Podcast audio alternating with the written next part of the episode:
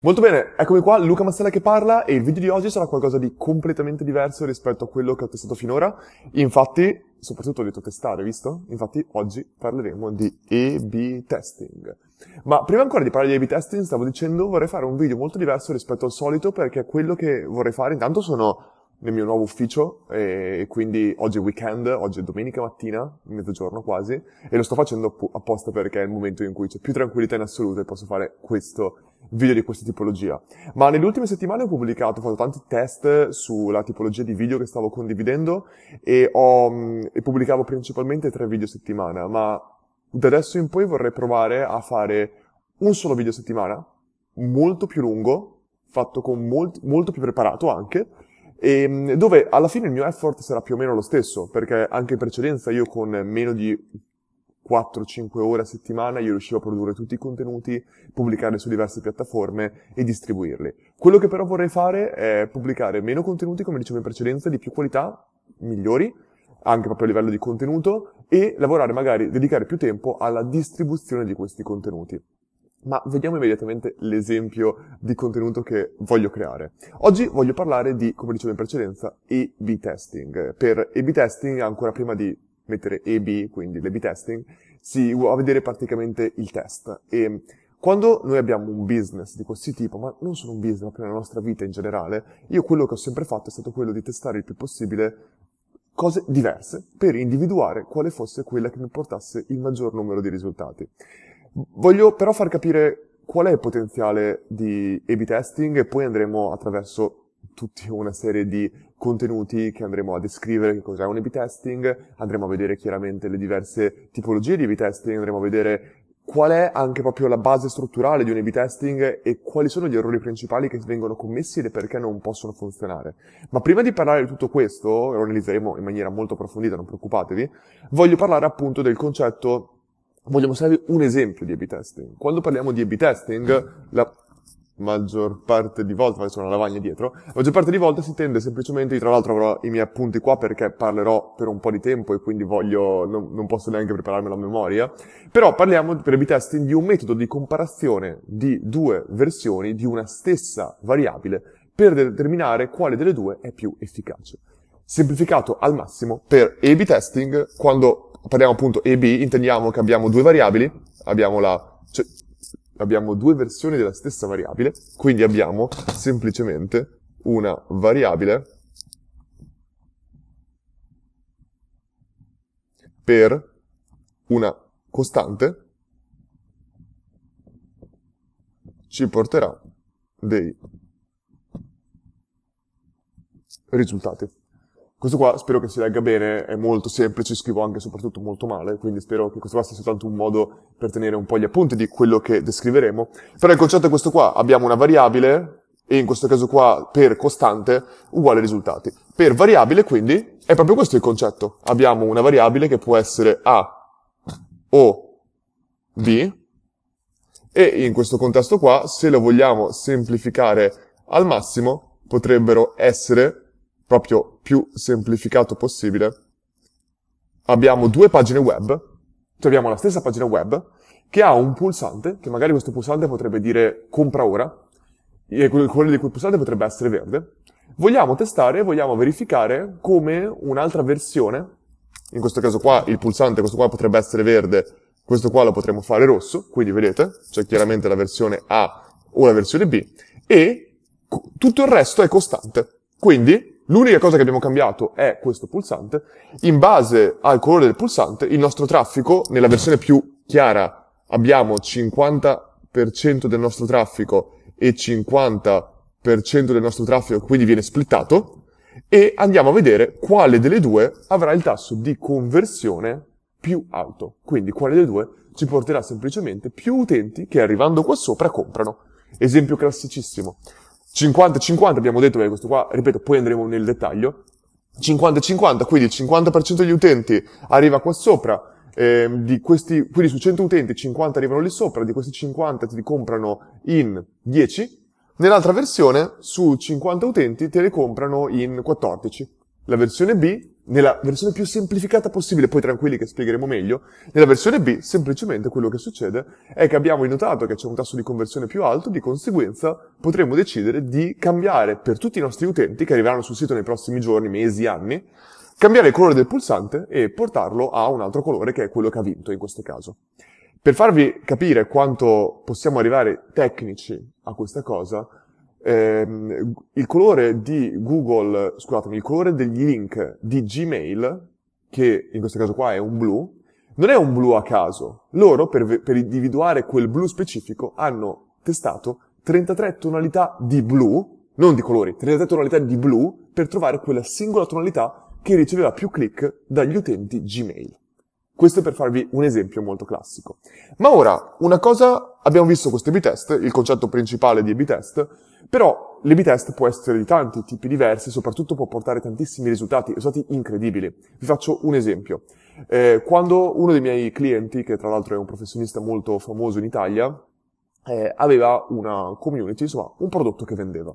Per comprare questo prodotto, per potersi, per potersi iscrivere a questo prodotto, quello che succedeva era semplicemente che eh, l'utente si doveva candidare, doveva completare un form di, inserendo i suoi dati, e una volta che eh, fosse stato accettato al, per poter iscriversi a questa community, a pagamento chiaramente, l'utente riceveva un link, un'email con un link di pagamento e, qua, e l'utente poteva completare questo pagamento e iscriversi alla community.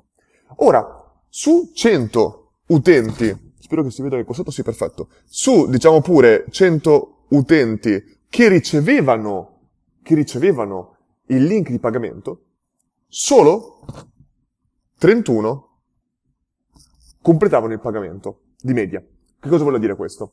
Questo è, perché, perché dico solo? Perché sono utenti che hanno completato, hanno visto tutte le informazioni riguardo quella community, hanno eh, visto il prezzo, hanno preso tempo per compilare un form con tutte le informazioni possibili loro, erano stati valutati dal team di questo chiaramente professionista e avevano ricevuto le mail per effettuare il pagamento. Ora, queste persone qua dovrebbero essere la percentuale perfetta, proprio la, la, i target customer di quella persona. Perfetti. E solo 31 di loro completavano il pagamento. Attraverso un test che io ho eseguito in questo caso, sono riuscito, ehm, inve- il test è stato, per semplificarlo al massimo, semplicemente invece di quando l'utente riceveva il link di pagamento, L'utente poteva completare il pagamento quando voleva, lo semplifico al massimo, c'era chiaramente un sacco di dati, un sacco di studi dietro questo test, un sacco di funzioni diverse. Quando l'utente riceveva quelle mail, nel mio test avevo messo un timer dove l'utente aveva soltanto 3 giorni, 72 ore, per completare il pagamento. Dopo quelle 72 ore, l'utente non poteva più completare il pagamento. Bloccato, fine, ciao. Questo qua ha cambiato il tasso di conversione dal 31 al 72. C'era stato un più 122% di pagamento. E questo qua, badate bene, 122% in più, senza dover, senza dover aumentare il traffico, senza dover comprare nuovi tool, senza dover pagare per advertisement, senza dover fare dei cambiamenti strutturali all'intero ecosistema enormi.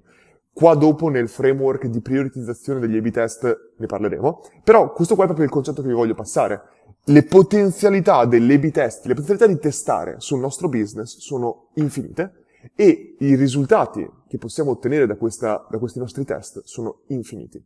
Perché qua con un, uno sforzo minimo, con un budget minimo in più, siamo riusciti a più che raddoppiare le conversioni. Questo vuol dire più che raddoppiare il fatturato per noi senza dover perdere di profittabilità in nessun modo. E questo è un po' quello che io faccio molte volte. Eh, invece di focalizzarmi su quello che devo aggiungere, io mi focalizzo su quello che devo togliere e su quello che ho già. E in questo caso qua l'ho ottenuto risultati ottimi. Ma il concetto che, di cui voglio parlare è proprio quello del, del, delle aspettative che dobbiamo crearci. In quanto qui io probabilmente sono stato fortunato. Sean Ellis, che è il creatore del growth hacking e una delle persone che ha reso famoso il growth hacking, l'A-B testing, eccetera, attraverso anche il case study di Dropbox, che praticamente attraverso la, il referral marketing ha fatto esplodere Dropbox e così via. Lui non ha ottenuto questi risultati, non è che lui è arrivato e ha detto dobbiamo fare referral marketing, no, lui fece AdWords, è andò malissimo, fece advertisement, è andò malissimo, fece tanti test diversi fino ad arrivare al referral marketing e a ottenere i risultati più famosi che conosciamo al giorno d'oggi. Quello che voglio dire è che l'A-B testing, come adesso vedremo, è una metodologia che deve tenere in considerazione tantissime variabili, tantissime cose, è una metodologia molto scientifica, parleremo con termini più semplici possibili oggi, magari farò un altro video dove parlerò in maniera molto più scientifica di tutto quello che ho sperimentato in questi anni, però il concetto è che, che stavo dicendo, il concetto è proprio quello che l'A-B testing non è una cosa che metto, faccio un test e automaticamente mi aspetto che i risultati arrivino per ogni test che faccio. Anzi, le statistiche dicono che su 10 test che facciamo, probabilmente due o forse due o tre, ma diciamo pure anche forse uno o due, per stare più conservativi, ci portano in realtà a dei risultati enormi, come potrebbero essere questo 122%. Uno o due su 10. Quando sono andato a Growth Tribe, che è una uh, community che fa proprio growth hacking ad Amsterdam, e ho fatto un workshop, do- cioè dove loro mi hanno, teoricamente era un corso dove io dovevo essere formato, e non sono stato formato, ma perché forse era un livello troppo basso il corso che avevo scelto in quel caso lì, proprio loro ti dicevano che la loro intera azienda, che fa chiaramente il B-testing, loro fanno una festa ogni volta che un test fallisce. Questo perché? Perché vuol dire che ti avvicini sempre di più a quel uno o due test che ti porteranno dei risultati incredibili. Ed è questa qua la mentalità del testing e dell'A-B testing che dobbiamo sempre tenere a mente quando vogliamo ottenere dei risultati. Ma andiamo avanti perché ora stiamo, entriamo un attimo nei vari livelli di testing, eccetera. Ora, ho fatto l'esempio in questo caso qua e il prossimo, eh, cosa volevo, di cui volevo discutere, è il concetto di variabile e costante uguale risultato.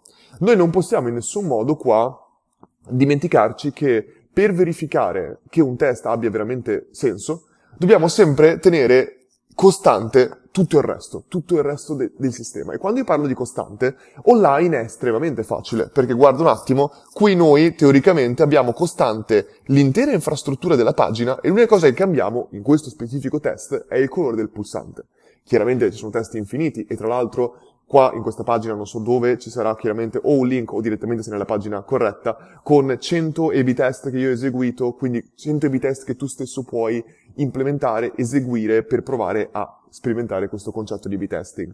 Però dicevo, qua la costante è il fatto che tutto è uguale tranne un pulsante. Ma in realtà, se uno volesse guardarlo nel suo insieme estremamente più statistico e ampio, le variabili sono tantissime, in quanto le, per, per costante è tutto gli input che noi abbiamo attorno. In questo momento noi stiamo soltanto guardando gli input che l'utente ha quando vede la pagina, ma l'environment, l'ambiente attorno all'utente influisce tanto. Che cosa intendo? Immaginati che tu sei un utente e sei davanti alla pagina. In questo caso qua sei un utente che stai cercando, noi come sito, come sito web, come business, stiamo cercando di rendere più costante possibile l'esperienza e cambiare soltanto due cose. Il pulsante rosso col pulsante verde, diciamo pure. Ma in realtà l'utente, ogni utente è diverso, ogni utente è in condizioni diverse, potrebbe essere per esempio che fuori piove per un utente che si trova a Milano e invece c'è il sole per un utente che si trova a Roma o che si trova a Napoli. E magari l'utente è influenzato a comprare per il cambiamento climatico.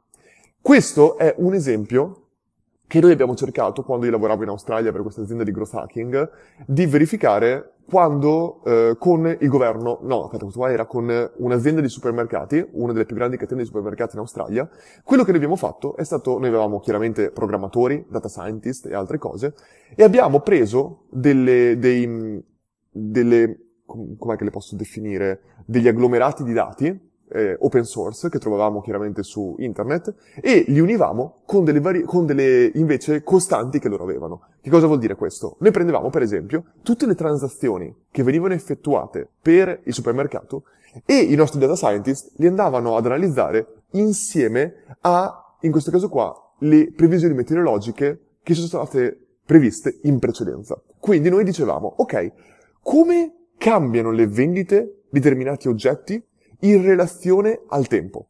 È chiaro che uno potrebbe pensare, um, quella giornata che pioveva c'erano più vendite di ombrelli. Ma ci sono un sacco di cose che invece non erano scontate. Per esempio, come cambia la vendita di biscotti in base al tempo?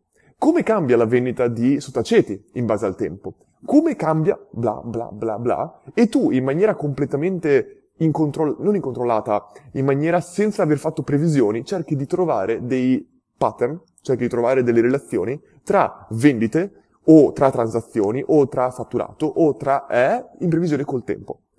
E una volta che tu hai trovato questo, tu sei in grado poi, però questa qua è stata una ricerca fatta a ritroso, una volta trovato questo, sei in grado poi di andare a cambiare la disposizione dei prodotti, la, il naming dei prodotti, l'offerta, eccetera, eccetera, per le previsioni future. Quindi tu dici, fra tre giorni piove. Nei giorni precedenti in cui pioveva, quali erano le, queste relazioni all'interno del nostro supermercato? Una cosa che potremmo fare è spostare i prodotti che vendono di più durante i giorni di pioggia nei giorni di pioggia davanti o in posizioni diverse o altre cose. Capisci? Noi abbiamo creato questo, ma questo è qualcosa che tu puoi fare soltanto a ritroso. Perché? Perché non sei, perché sei, in, in questo caso qua, hai delle variabili che sono troppo diverse l'una dall'altra. Quando invece noi andiamo a rendere il, varia- il meno variabile possibile l'esperienza dell'utente, cambiando soltanto una variabile e tenendo costante tutto il resto, sei in grado potenzialmente con un campione significativo, quindi con abbastanza dati, di verificare se quel pulsante è veramente quella cosa che cambia oppure no il risultato. Perché se noi decidessimo di mettere più variabili all'interno della stessa versione, quindi magari oltre a cambiare il pulsante, cambio anche il testo. Se io cambio, quindi se io ho due, in questo caso qua, variabili, quello che succede è che io non so più se è il pulsante, il colore del pulsante o il testo a influenzare le conversioni del mio sito web, in questo caso. E quindi noi, soprattutto quando abbiamo pochi dati, ma adesso arriveremo alla parte di analisi dei dati, eccetera, quando abbiamo pochi dati dobbiamo cercare di tenere il più costante possibile tutto quello che vogliamo misurare e invece cambiare una singola cosa che è la singola variabile. Quindi questa qua è una cosa molto importante e ora vado ad analizzare anche soprattutto il concetto di scelta della variabile, che è fondamentale. Ma prima volevo dirti un secondo il concetto del 50-50. Qua 50-50 è una cosa che le piccolissime aziende possono provare a fare. Perché? Perché hanno pochi dati, la maggior parte delle volte poche conversioni. Quando parliamo di grosse grosse aziende, come potrebbe essere Airbnb, Google, Facebook, eccetera, il campione di dati loro, ah, di cui loro hanno bisogno è estremamente, cioè il campione di dati di cui hanno bisogno per verificarlo è la maggior parte delle volte lo stesso, ma la percentuale di utenti che devono mandare su una variabile per ottenere quel campione di dati, avendo miliardi di sessioni, è completamente diversa, è enorme, quindi di conseguenza quello che molte aziende fanno è testare su un campione molto piccolo che può essere dall'1 al 3%. Quindi da una parte hai il 97% degli utenti che vedono il tuo sito come sempre e solo il 3% di utenti che vedono il sito invece con quel singolo test.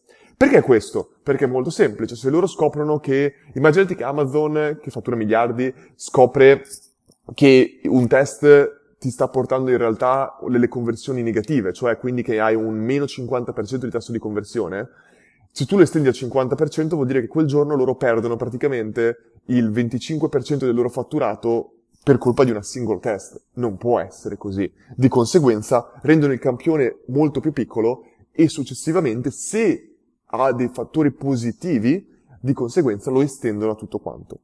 Ma proprio riguardo a questo, un concetto importantissimo è quello appunto di, vediamo un po', del concetto di input-output. Che cosa vuol dire questo? Noi, in generale, nella vita, dobbiamo sempre tenere in considerazione il concetto di, di quello che entra e di quello che, scusatemi, e di quello che esce. Input, output. Quello che io porto dentro deve esce da qualche parte. A livello di sforzo, se io, l'esempio più classico è, se io investo 10 euro, diciamo 100 euro di advertisement, 100 euro, quello che io metto 100 euro perché mi aspetto che ottenga più indietro di quei 100 euro, è un investimento. Di conseguenza, se io investo 100, quello che io voglio tendenzialmente è che magari mi torni, che ne so, 1000 in vendite. Faccio 100 euro di advertisement, vorrei che me ne tornassero 1000 indietro di vendite. È chiaro che se io faccio bene le mie ads, o se le faccio male, questo, questo output può cambiare tantissimo. Da una parte potrei avere 100 euro che me ne portano 1000, dall'altra potrei avere 100 euro che me ne portano 100, e dall'altra parte potrei avere 100 euro che me ne portano 10.000. Questo è proprio il concetto che dicevo in precedenza di input-output, ovvero noi dobbiamo, nel nostro business, trovare quelle piccole, que- quelle cose che io metto dentro il mio business e che mi riportano fuori il maggior risultato possibile. Questo concetto si può applicare a qualsiasi cosa, si può applicare ai nostri sforzi nella vita, il, l'output di leggere un libro è enorme. Perché? Perché io investo 13 dollari per comprare un libro e il risultato che io posso ottenere è enorme a livello di idee che mi vengono, a livello di connessioni mentali, a livello di conoscenze che acquisisco, a livello di eh, dialettica che posso eh, chiaramente acquisire, che posso quindi parlare meglio, posso essere più interessante perché posso parlare più. Il libro ti può dare un input, da un input molto piccolo ti può dare un output enorme. Al contrario, ci possono essere delle cose invece che mi possono dare un input, ancora che mi possono dare, scusami, un input positivo, per esempio l'alimentazione, il dormire. Input piccoli ti possono dare un output nel lungo periodo enorme. Ma questo qua sarebbe una lezione a parte. Però il concetto qua è molto applicabile all'A-B testing, perché l'A-B testing sperimenta multipli input in maniera non simultanea ma, sequenzi- ma uno dopo l'altro, sequenziale, per individuare quale input mi porta il maggior output. In questo caso, aver testato di aver dato soltanto tre giorni di tempo per acquistare un prodotto mi ha dato un output del 122% e mi ha praticamente più che raddoppiato le conversioni. Da lì in poi, lo stesso input, lo stesso, gli stessi altri input, gli stessi altri miei sforzi di advertisement, eccetera, eccetera, mi porteranno un output estremamente maggiore. Questo che cosa vuol dire? Che se io ho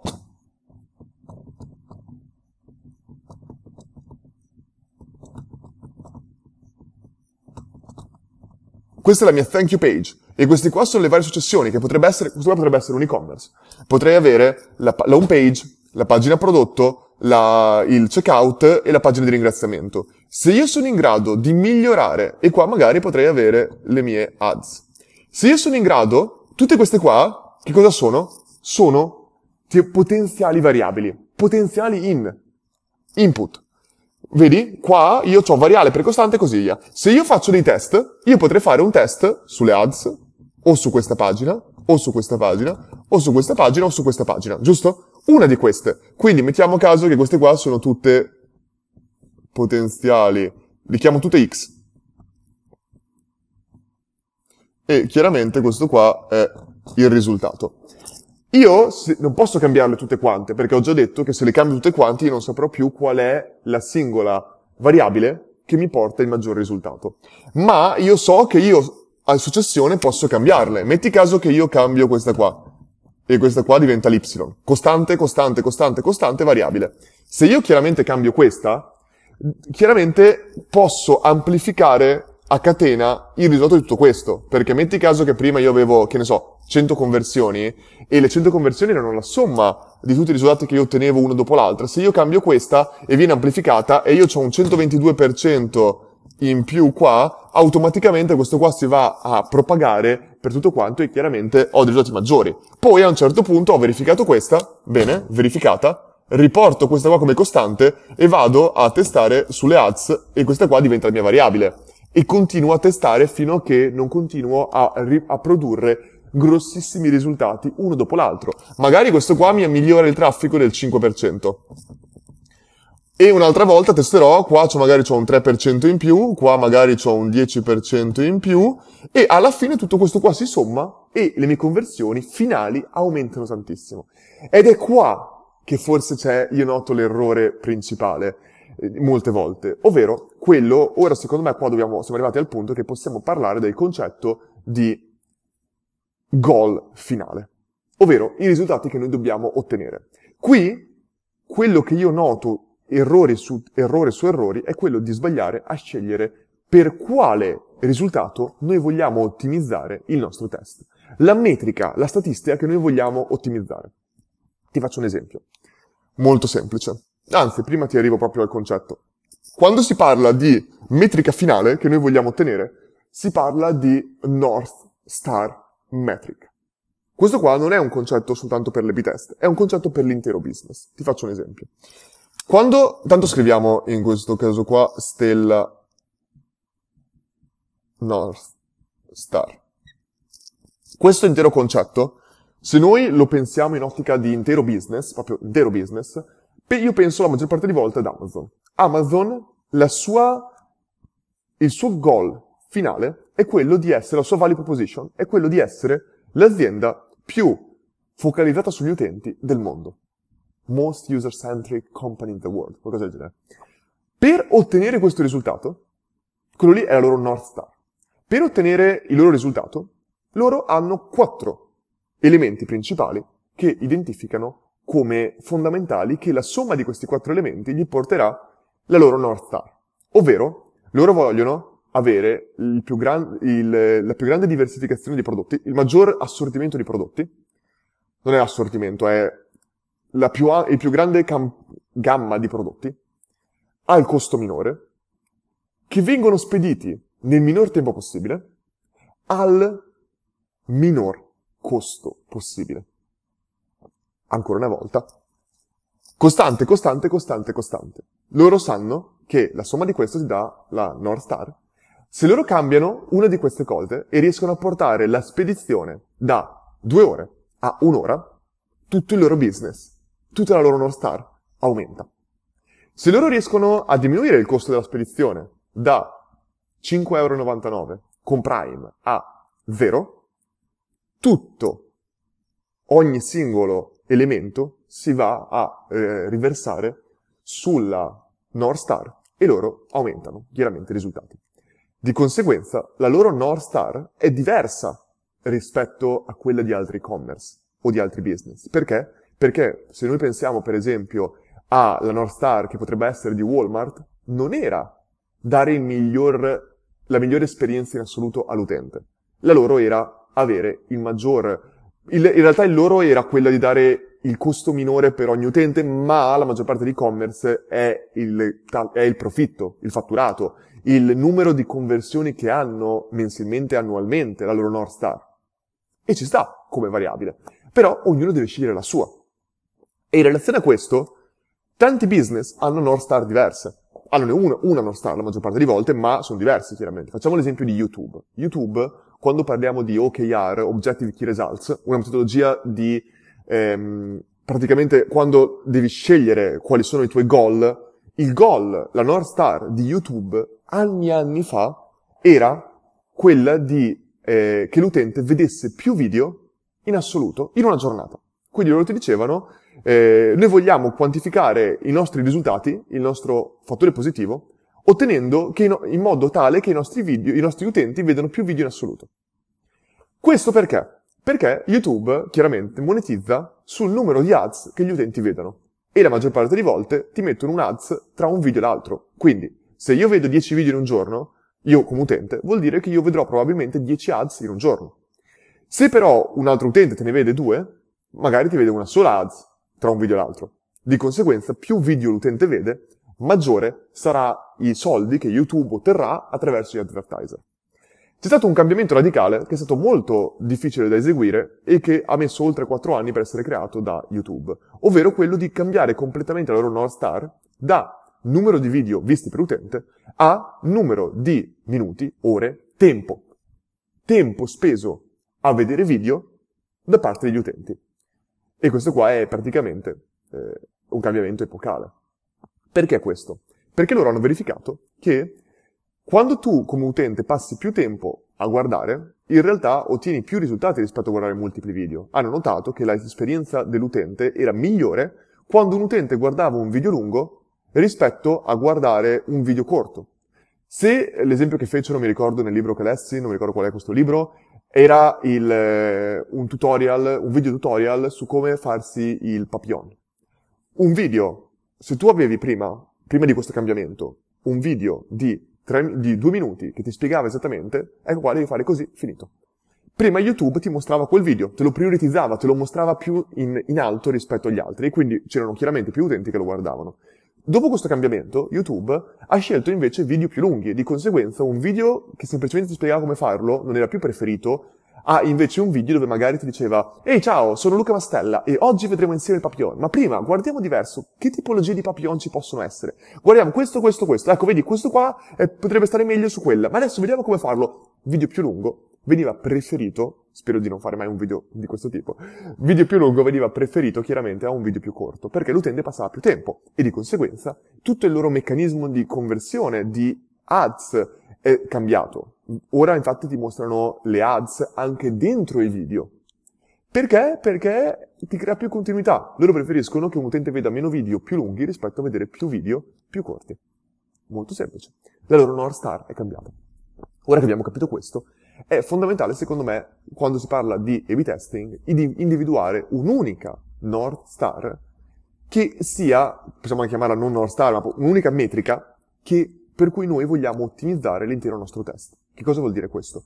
Che il nostro test deve partire e non si potrà fermare fino a che noi non o vedremo che una delle due variabili è quella che vince, ha più, costan- ha più conversioni per quella nostra variabile che abbiamo considerato, o semplicemente identifichiamo che non si creeranno queste, cambia, questo cambiamento di variabile non porta dei risultati significativi, e ora arriveremo anche a quello, e di conseguenza fermeremo il test perché semplicemente il cambiamento del colore del pulsante tra rosso e verde, nell'esempio più classico, non porta nessun cambiamento drastico sul numero di conversioni finali che noi abbiamo e di conseguenza finiamo il test e passiamo a un altro.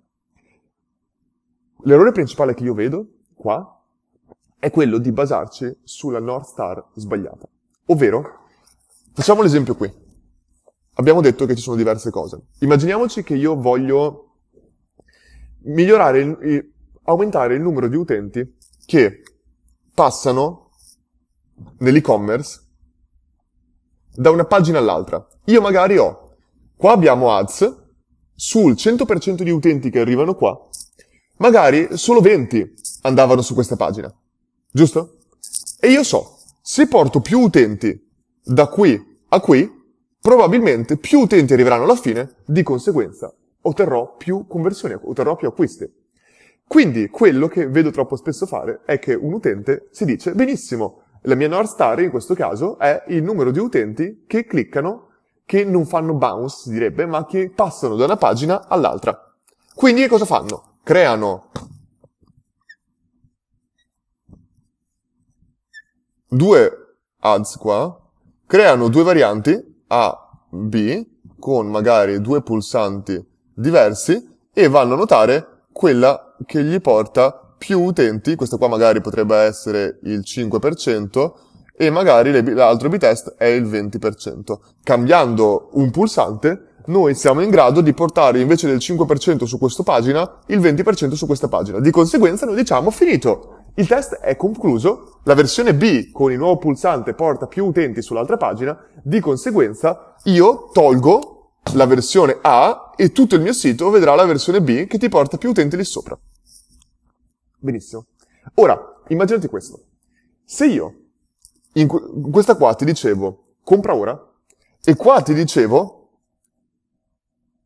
sconto, sconto clamoroso 99% di sconto, e l'utente, c'erano chiaramente magari più utenti che andavano su questa pagina, ma poi se qua non c'era lo sconto del 99%, qua hai un numero di utenti che escono magari del 100%. Di conseguenza ho aumentato il numero di utenti che vanno lì, ma poi il numero di conversioni finali è assolutamente negativo. Per esempio. Questo qua è chiaramente un'estremizzazione, ma il concetto principale è che stavamo ottimizzando quella metrica sbagliata. Perché io un sacco di volte vedo magari, faccio magari un test dove voglio aumentare il tasso di opt-in degli utenti che mettono la loro email in un mio form, in un mio modulo, e magari cambio, quel, quell'opt-in mi porta e, e, veramente magari il 18% di tasso di opt-in nella newsletter in più, ma poi quegli utenti convertono all'interno del mio funnel, magari, nel mio processo di vendita, convertono al 15% in meno, al 30% in meno, al 50% in meno. Ecco, qua io ho appena notato come è cambiato tutto e in realtà io facendo un test che mi ha portato sì risultati migliori all'inizio del funnel, mi in realtà cambia, peggiora tantissimo i risultati della fine del funnel. Di conseguenza, io ho sbagliato completamente il mio test e in realtà sto perdendo soldi su qualche cosa che avevo testato e pensavo di averlo fatto in maniera scientifica e in maniera corretta. Questo ci fa capire come la scelta dell'A-B test, sia, la scelta del, della metrica per cui facciamo il nostro test, la nostra North Star, sia fondamentale. Completamente fondamentale. E la maggior parte di volte io quello che consiglio è, invece di scegliere test che hanno, ci mettono meno tempo a darmi dei risultati, ma molto più tempo a darmi una visione complessiva e adeguata del test, eh, io preferisco sempre quella del più tempo, meno test per più tempo che possono veramente cambiare. Ora, qua arriviamo finalmente al concetto, prima ancora arriviamo al concetto, secondo me, di scelta, come ho detto, del North Star, e poi adesso arriviamo alla parte di signific- significatività statistica e così via. Ma il concetto che io ho un po' cambiato, questo qua non l'ho mai sentito in giro, l'ho creata io perché secondo me era sbagliato la visione che ho appena descritto, è quella di la chiamiamo, la facciamo più piccola, South, scusatemi, South Star. Quindi, North Metric. Secondo me North Metric deve essere una metrica la più finale possibile, proprio la, la più completa possibile, e la maggior parte di volte per me è il goal intero del business. E-commerce, vendite. O fatturato, cioè, vendite. Proprio la fine del funnel, il risultato finale deve essere. South Metric è tutto quello che invece io voglio, voglio, voglio monitorare on page. È un po' come Amazon. La sua North Metric è essere user-centric. Le sue South Metric che loro vogliono migliorare sono tutto il resto. E in questo caso, nel test che ho appena mostrato qua, la mia North Star è conversion rate o eh, vendite, La mia South Metric è click. CTR, click through rate, che è il numero di utenti che da qua vanno, scusami, che da qua vanno qua. Quindi, io in questo modo tengo monitorate due statistiche principali. Una che è la North. E io veramente, io l'intero mio test lo voglio strutturare in quel modo, per quello.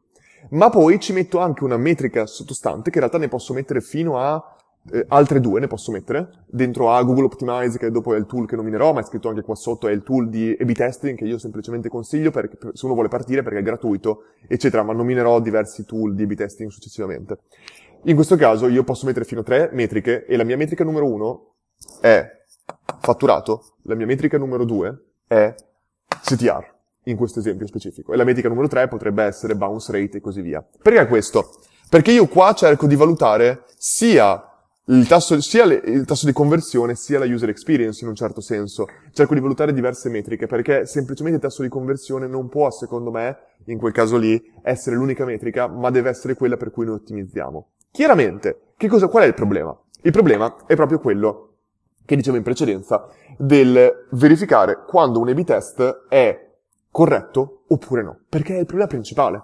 Cioè, la cosa peggiore che noi possiamo fare è valutare in maniera erronea un test e dire sì, questo test effettivamente porta risultati quando in realtà non li porta. Facciamo un esempio. Immaginati che io ho una moneta in mano e la lancio. Torna giù, testa. Fantastico. La rilancio ancora. Torna giù, croce. Fantastico. La lancio 10 volte. Su 10 volte, teoricamente una persona dovrebbe pensare, cavolo, le possibilità sono soltanto due che sia testa o croce. Di conseguenza dovrebbero venire fuori 5 volte testa, 5 volte croce. Giusto? No, non è giusto. Perché? Perché dobbiamo chiaramente tenere in considerazione il fattore random, il fattore casualità. Che cosa vuol dire questo? Vuol dire che su 10 volte che la lancio potrebbe succedere che mi esce 10 volte testa. O magari 8 volte testa, 2 volte croce. Se io mi fermo lì, potrei pensare che in realtà la variabile testa che è uscita 8 volte, è la variabile adeguata e in realtà una moneta non ha due, due vere scelte, ma per qualche ragione strana, la vera, la vera 80% delle volte mi uscirà testa e invece croce. E invece non è così.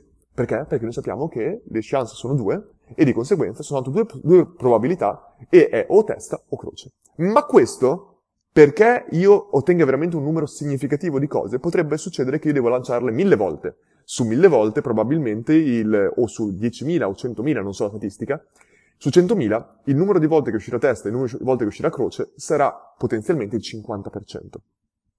Questo è esattamente quello che si definisce statistica e nell'A-B testing quando si parla di statistic- significatività statistica. Non so mai dirlo in maniera corretta. Detto questo, significatività statistica. Che cosa vuol dire questo? Che noi dobbiamo lasciare che il nostro test venga eseguito, continui a macinare i risultati, fino a quando questi risultati non sono validi almeno il 95% delle volte. Di solito in growth hacking si usa anche il 97.5%, ma il 95% è buono. Che cosa vuol dire questo? Che tu vuoi lasciare che la probabilità che quel tuo risultato non sia in realtà adeguato nel lungo periodo sia minima o quasi insignificante. Ovvero, solo il 2.5% delle volte può succedere che ci sbagliamo e quel risultato lì sia sbagliato, ma il 97% delle volte quel cambiamento singolo di pulsante porterà veramente quei risultati. E per fare questo, noi abbiamo bisogno la maggior parte di volte di due tool principali, secondo me. Un tool. Mi è caduto il pennarello e adesso devo togliermi le cuffie per andarlo a prendere. Scusatemi. Un, campa- un, un tool per valutare, in precede- valutare prima di eseguire un A-B test. Se quell'A-B test mi porterà effettivamente, ho la chance che quell'A-B test mi porti risultati, e un tool per verificare, una volta finito, che quello lì sia veramente significativo.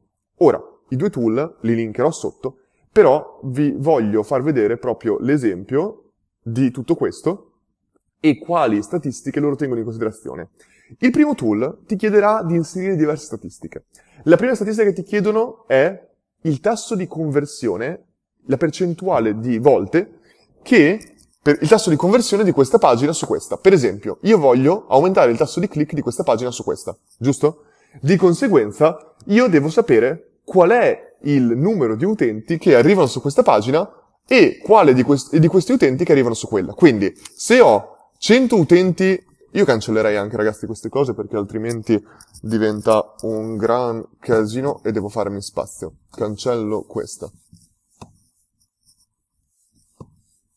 Cancello qua e cancello qua. Anzi, cancelliamo tutto, facciamoci un po' di spazio.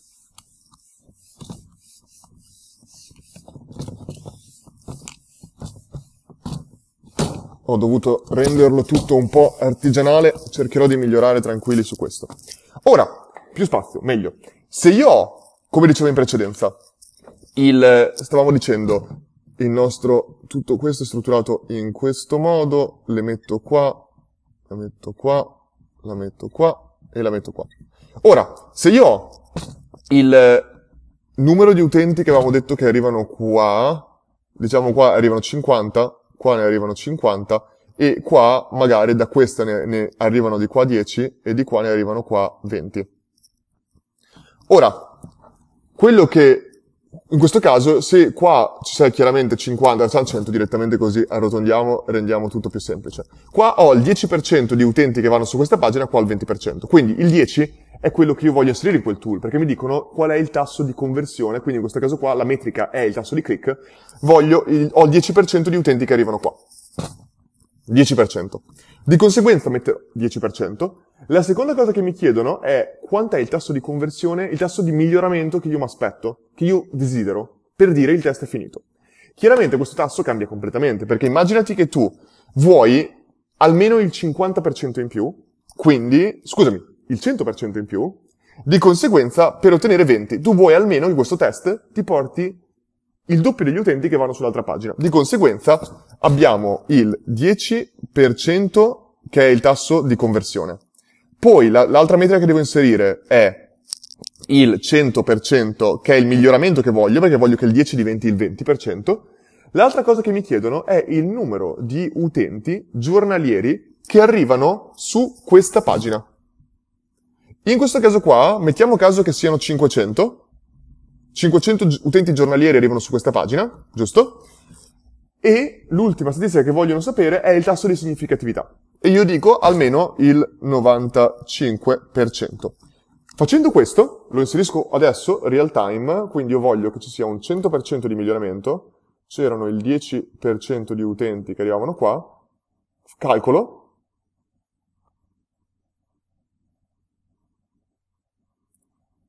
io per, per ottenere questo risultato qua, per capire se il risultato è, sarà significativo oppure no, mi servirà un numero di giorni equivalente a 1.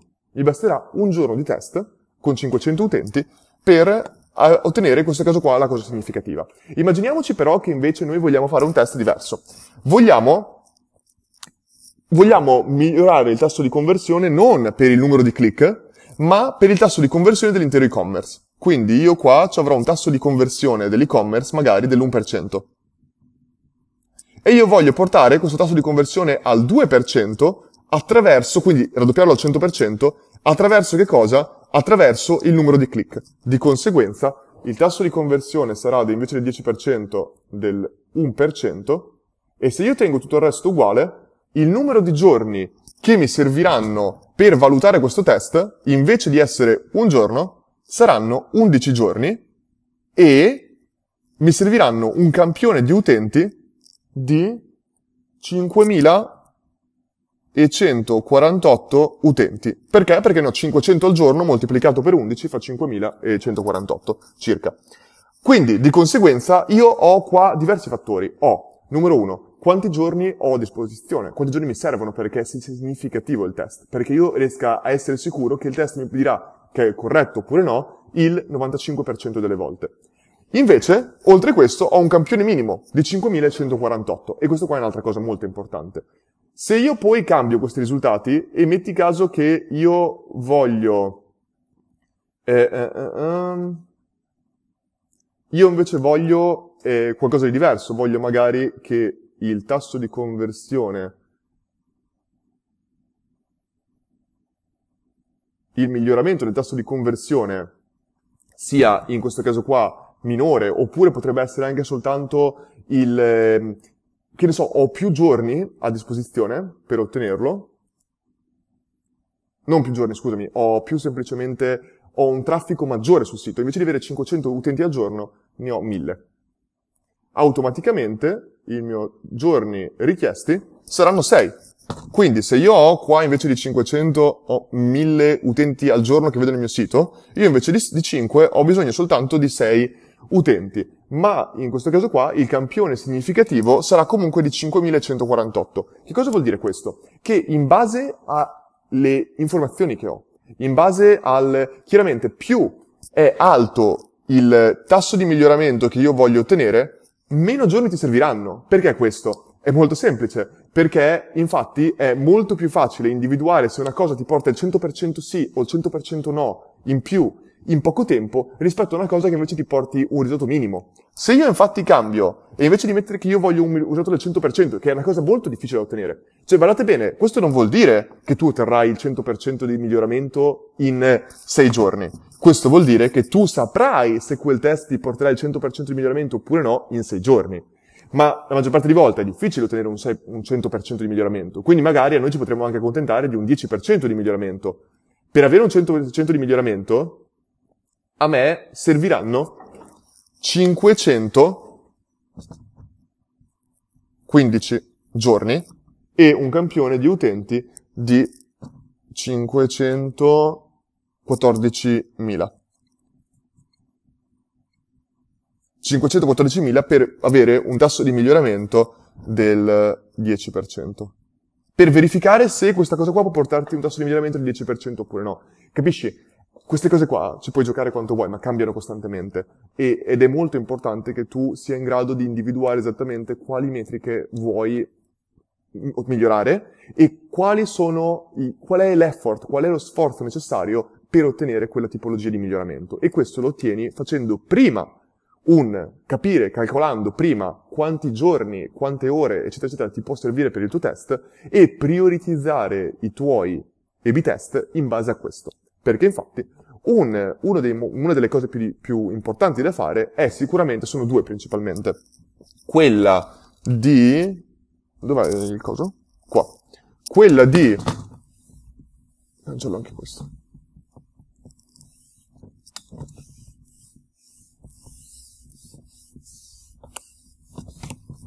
Le due cose da fare qua sono importanti prima di fare il tuo test, sono due. Una è avere una lista. Avere una lista di A-B test che tu vuoi eseguire, è molto importante e costantemente si può fare, si può fare, ci sono mille, qua dovrei parlarne quando lavoravo nell'azienda di growth hacking, ci sono mille modi di fare questa specie di cosa dove, eh, cioè di fare questo brainstorming dove con i vari team tu vai a individuare, in questo caso qua, possibili test che uno vuole eseguire e dopo ci deve essere un framework di prioritizzazione. E in questo caso qua tu, mentre qua hai A, B, C, D, E, F e così via, tu nel, nella tua prioritizzazione devi dargli uno score. Magari questo qua è 7, questo è 5, questo è 3, questo è 10, questo è 9, questo è 8. Di conseguenza, il test che tu incomincerai a eseguire è questo, poi questo, poi questo, poi questo e così via. Questo è importante e lo devi valutare io molte volte l'ho trovato su diversi framework, ma io ho scelto all'epoca di utilizzarlo attraverso ICE. ICE che sta per, I, eh, scusami, Impact, Confidence e Ease. Impact, Confident e Ease, Confidence and Ease sono le tre, i tre valori. Impact, Confidence,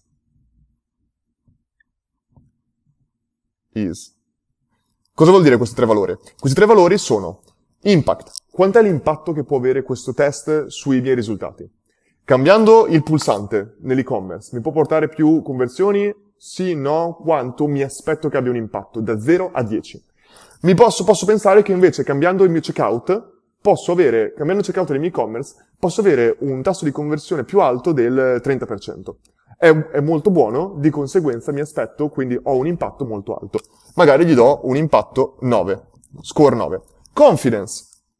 Quanto realmente credo che tutta questa cosa qua sia possibile e quanto me lo aspetto. In questo caso qua, ancora una volta, checkout 10. Mi aspetto che succeda molte volte. Ultimo, is. Quanto è facile cambiare tutto il checkout del mio e-commerce? È molto difficile. Mi serve un programmatore, mi serve magari il designer, tutto il, concetto statistico che ho implementato di conversione, di, anali- di analisi dei dati cambia. Is potrebbe essere due o addirittura tre, perché è difficile eseguirlo. E inoltre, nell'is devo anche calcolare quanti giorni mi prenderà. Magari mi serviranno 200 giorni per valutare questo, magari, o magari anche, che ne so, diciamo anche 30.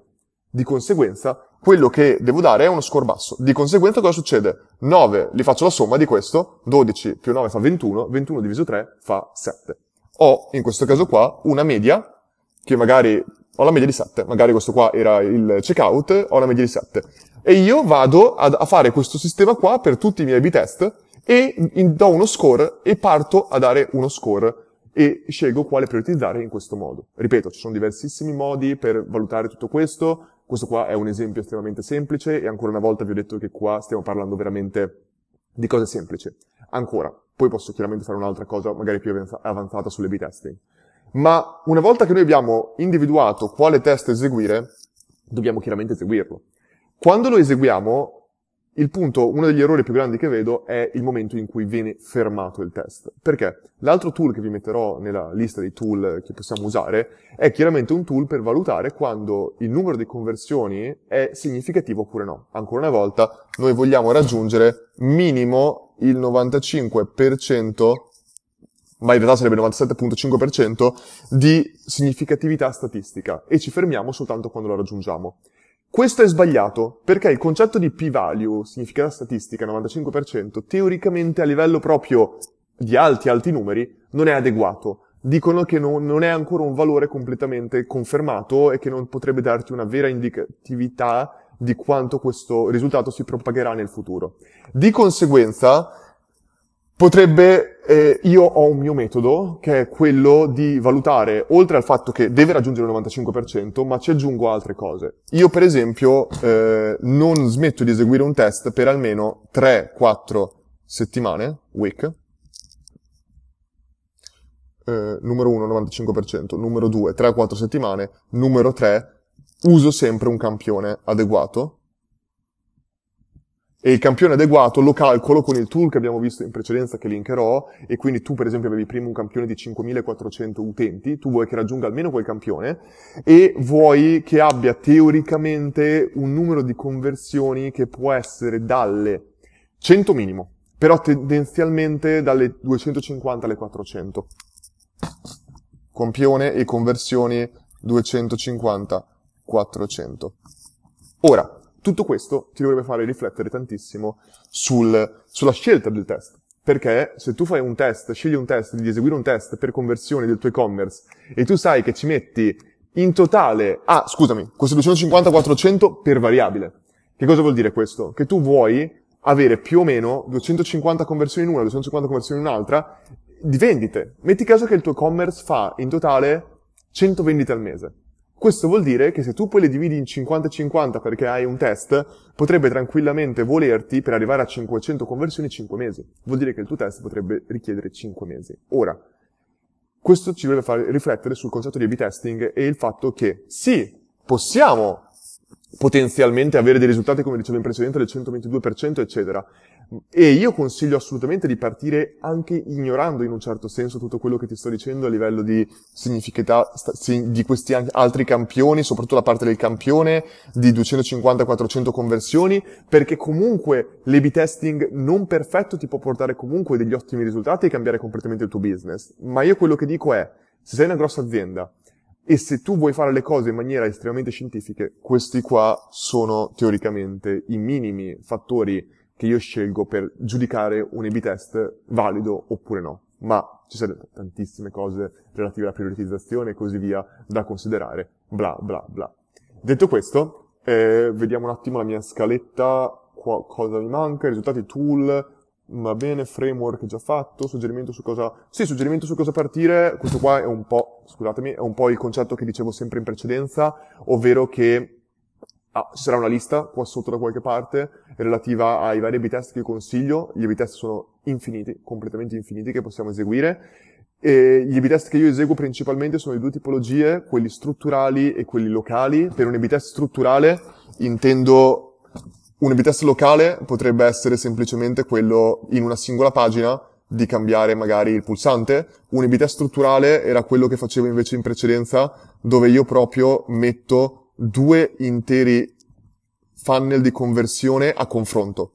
Quindi da una parte ho una, pa- ho una, ho una cosa locale dove cambio una sola costante e si divide così, dall'altra parte ho proprio funnel A e funnel B e li metto a confronto. E questo potrebbe essere, da una parte, io eh, ricevo, faccio passare i miei utenti obbligatoriamente per email marketing, e dall'email marketing io gli propongo la vendita, dall'altra li punto direttamente sulla pagina di vendita e eh, quindi proprio è proprio una, una, diversa cosa. Investo tutto il mio budget sull'email marketing o investo tutto il mio budget direttamente sulla vendita e quindi in un certo senso aggiungo uno step. Questo è un, un test secondo me più strutturale, oppure quello che avevamo detto in precedenza.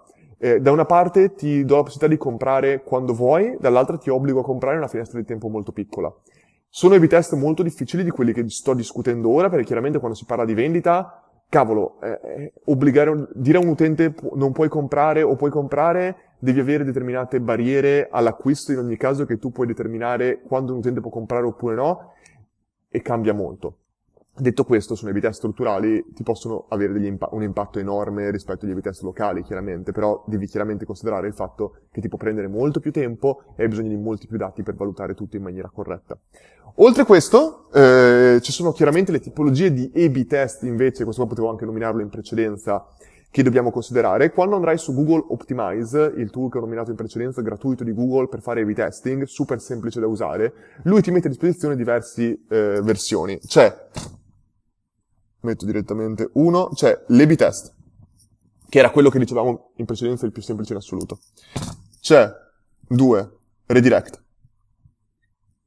E questo forse è la tipologia di test che è più facile da fare con il multivariabile, con questo qua, scusami, con il, con il concetto di proprio dividere i due utenti in due processi completamente diversi. Test eh, che ho detto prima, ho detto locale e eh, test, redirect. E questo qua, la differenza è che qua tu hai un utente che viene mandato, cioè hai due gruppi di utenti che vengono mandati su, scusami, sulla stessa pagina, sulla stessa pagina che però al suo interno c'ha o un, uten- o, uh, un pulsante o un altro, stessa pagina. Quello di redirect invece è proprio lo, gli utenti che vengono mandati su due pagine completamente diverse e questo viene usato anche quando tu vuoi proprio cambiare e mettere a confronto non la stessa pagina con una singola variabile cambiata, ma l'intera variabile è la pagina. Quindi tu cambi completamente il design della stessa pagina e quindi vuoi cambiare completamente dove l'utente viene mandato, proprio un link diverso quasi.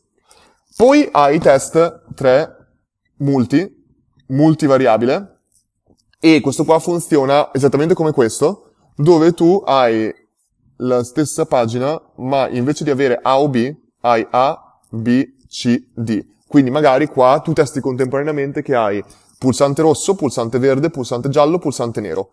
La differenza qua è chiaramente che ti serve una mole di dati maggiore. Perché? Perché mentre prima, quando tu splittavi 50-50% degli utenti, qua splitterai la maggior parte di volte se hai 4 variabili, ma puoi averne 3, puoi averne 10, splitterai se ne hai 4, 25, 25, 25, 25, 25%. Quindi di conseguenza devi avere più conversioni e più utenti che arrivano sul tuo sito per eh, verificare questa signific- significatività del test in un tempo uguale a quello di un A-B test normale.